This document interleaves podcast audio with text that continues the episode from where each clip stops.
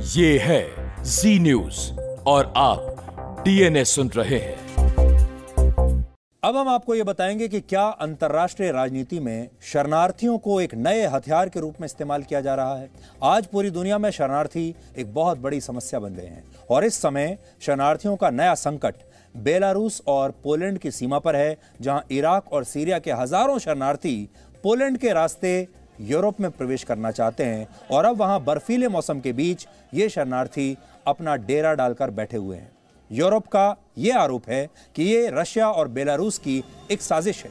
तो आज हम साजिशों के इस नए खेल का भी आपके लिए विश्लेषण करेंगे। अखबारों में तो आपने बहुत पढ़ा होगा इस समस्या के बारे में। लेकिन आज जानिए कि असली समस्या है क्या और ये समस्या असल में हर जगह पर है दुनिया में। इस समय बेलारूस की सीमा पर लगभग 2000 शरणार्थी टेंट लगाकर सर्दी के भयंकर मौसम में बैठे हुए हैं। ये लोग किसी भी कीमत पर पोलैंड में प्रवेश करना चाहते हैं, जो यूरोपियन यूनियन का सदस्य देश है। यानी ये शरणार्थी बेलारूस से यूरोप में एंट्री लेकर एक शानदार भविष्य की उम्मीद में है। और पिछले दस दिनों में पोलैंड और बेलारूस की सीमा पर इन शरणार्थियों और पोलैंड की सेना के बीच सात से ज़्यादा हिंसक झड़पें भी हो चुकी हैं। आप सबसे पहले यही तस्वीरें देखिए और फिर हम आपको इस शरणार्थियों के बिज़नेस मॉडल के बारे में बताएँगे।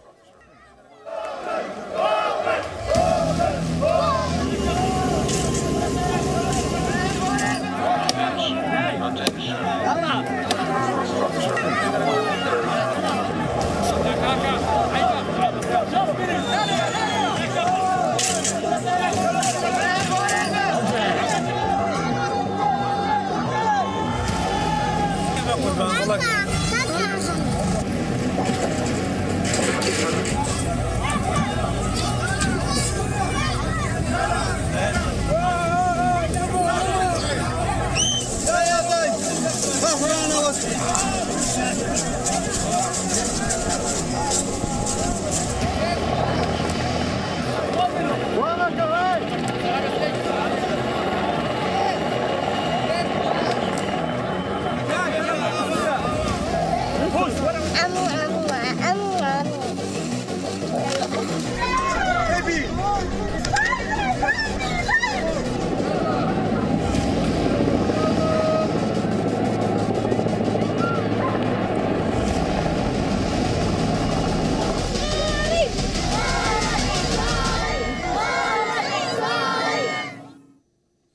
दो देशों के बीच ये सीमा है। इस सीमा में कटीली तारें लगी हुई हैं, बाढ़ लगी हुई है। और जो ये शरणार्थी हैं, ये उस कटीली सीमा को नष्ट कर रहे हैं, तोड़ रहे हैं, उन तारों को काट रहे हैं। और इसमें आपने ये भी देखा होगा, बच्चों का भी इस्तेमाल हो रहा है, बच्चों की तस्वीरें आ रही हैं। और ये भी कहा जा रहा है कि भाई, कम से कम बच्चों पर तो दया कीजिए, ये बच्चे इतनी सर्दी में और खाने के अभाव में ऐसे ही मर जाएँगे। और इसकी ज़िम्मेदारी पोलैंड की होगी, क्योंकि पोलैंड इन्हें अपनी सीमा में प्रवेश नहीं करने दे रहा है। यूरोपियन यूनियन का आरोप है कि बेलारूस की सीमा पर ये शरणार्थी अपने आप नहीं आए हैं, बल्कि इन्हें बेलारूस ने एक राजनीतिक हथियार के रूप में जानबूझकर सीमा पर लाकर छोड़ दिया है। पिछले दिनों बेलारूस के राष्ट्रपति चुनाव में धांधली के आरोप उन पर लगे थे और इसके विरोध में वहाँ पर बड़े पैमाने पर विरोध प्रदर्शन हुए थे। इसके बाद यूरोपियन यूनियन ने बेलारूस पर कई तरह के आर्थिक प्रतिबंध लगा दिए और वहाँ के राष्ट्रपति ने, वहाँ के राष्ट्रपति को चुनाव में अनियमितताओं के लिए चेतावनी भी यूरोपियन यूनियन ने दी थी। लेकिन बेलारूस ने इन प्रतिबंधों का बदला लेने के लिए पोलैंड की सीमा पर ऐसे हज़ारों शरणार्थियों को लाकर छोड़ दिया, जिन्हें वो खुद इराक और सीरिया जैसे देशों से ये कहकर अपने यहाँ लाया था कि वो उन्हें अच्छी ज़िंदगी देगा। यानी बेलारूस ने पहले इन शरणार्थियों को अपने यहाँ लिया इराक से और सीरिया से, और फिर इन्हें पोलैंड की सीमा पर छोड़ दिया। लेकिन बाद में यूरोपियन यूनियन को सबक सिखाने के लिए उसने सीमा पर ये शरणार्थी खड़े कर दिए, जिन्होंने जंगलों को काटना शुरू कर दिया और सीमा पर हिंसक वारदातें शुरू कर दी। इस संकट का अंदाज़ा आप इस बात से लगा सकते हैं कि वहाँ 2000 शरणार्थियों को रोकने के लिए पोलैंड की सेना के दस हज़ार सैनिक तैनात करने पड़े हैं। इस संघर्ष में कई शरणार्थियों ने अपनी जान भी गंवा दी है, कई लोग मारे गए हैं, जिसके लिए अब पोलैंड की आलोचना हो रही है। लेकिन यह भी सच है कि पोलैंड ने कभी भी इन शरणार्थियों को अपने देश में लेने की ना तो कभी कोई बात कही थी, ना ही ये वादा किया था, ना ही कोई आश्वासन दिया था। बल्कि इन्हें तो बेलारूस ने एक हथियार के रूप में इस्तेमाल कर लिया है। आज से कुछ वर्ष पहले तक पश्चिमी देशों के बीच खुद को मानव अधिकारों का चैंपियन दिखाने की एक होड़ लगी हुई थी और इस रेस को जीतने के लिए इन देशों ने खुलकर लाखों शरणार्थियों को अपने यहाँ पर पनाह दी जगह दे दी शरण दे दी।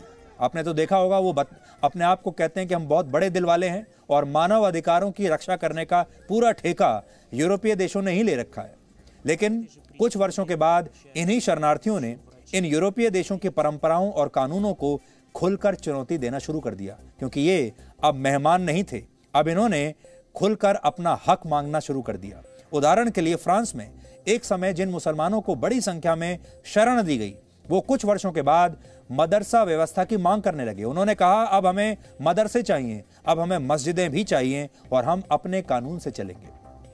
और ऐसा नहीं होने पर उन्होंने अपने बच्चों को स्कूलों में भेजना बंद कर दिया और अपने घरों में ही पढ़ाना शुरू कर दिया। जब फ्रांस की सरकार ने ऐसा करने से उन्हें रोका तो इन्हीं शरणार्थियों ने वहाँ कानून में बदलाव करने के लिए आंदोलन शुरू कर दिए और फिर हिंसा भी शुरू कर दी। इसी तरह जर्मनी ने भी शरणार्थियों का दिल खोलकर स्वागत किया था।